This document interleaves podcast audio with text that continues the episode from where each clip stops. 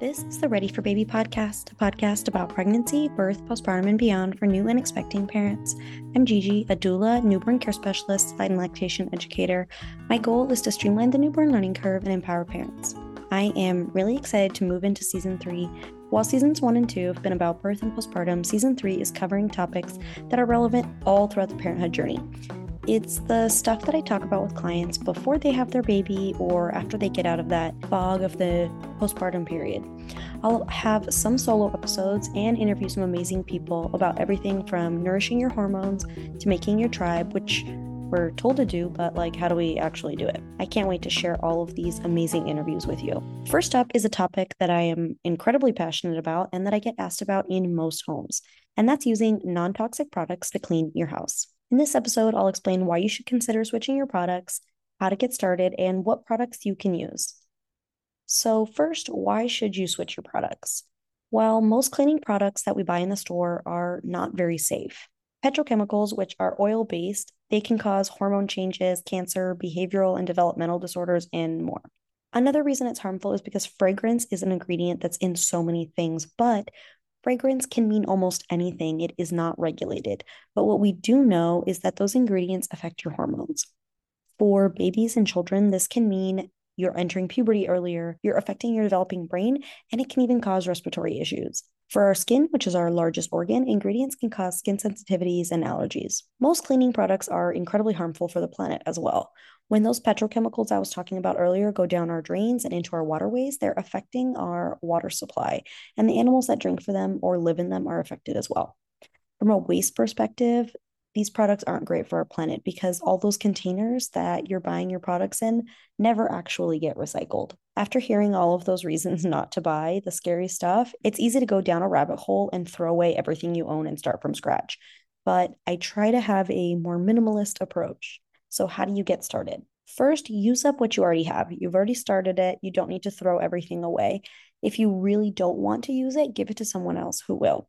We aren't fixing the problem of waste by throwing the products in the trash. After that, you can go two routes. You can find products that you love that are safe. Spoiler, this probably is not going to include the products you're buying at Target that have green leaves on them and say non toxic you really cannot blindly trust any unverified claims on products because in the US, people can pretty much write whatever they want on a product and call it good. So you can research products by reading the labels, researching the companies.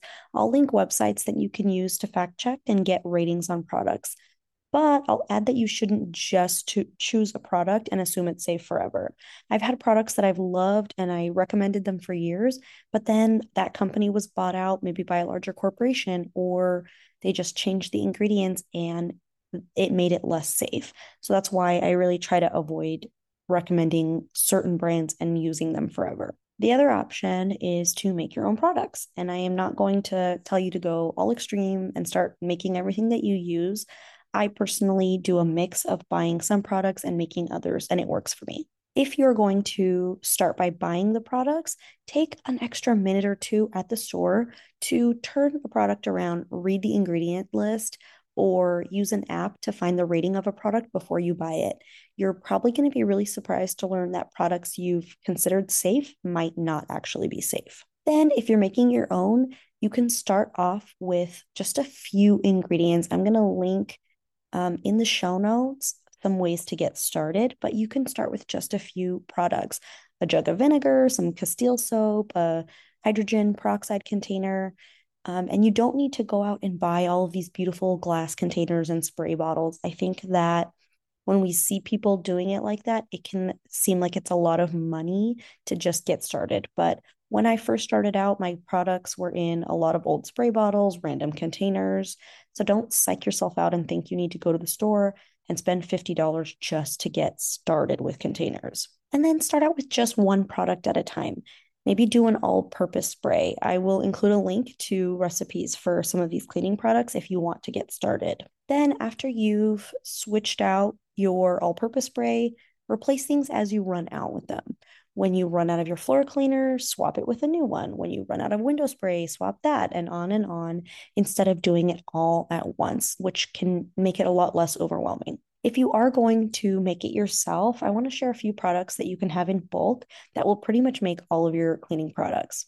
I know when you first dive into making your own cleaning products, so many people are going to recommend vinegar as a cleaning alternative. I use vinegar and I love it and it cleans everything, but I have to let people know that vinegar is not a disinfectant. I might use vinegar to tackle the yogurt that's been caked onto my table. I am not going to use it to disinfect things. For people who love bleach and you think you cannot go without it, hydrogen peroxide kills bacteria just as well and safely.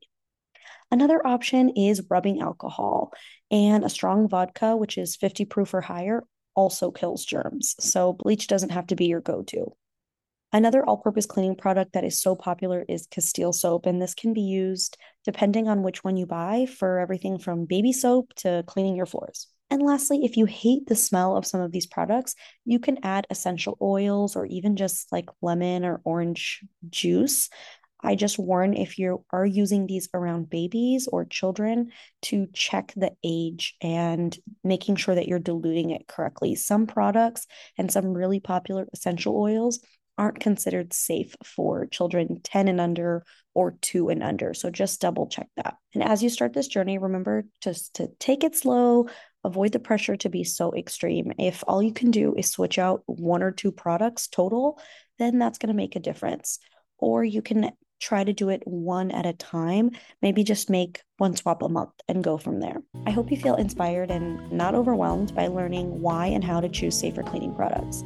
I wish you such a great journey investigating the products you're using and making swaps.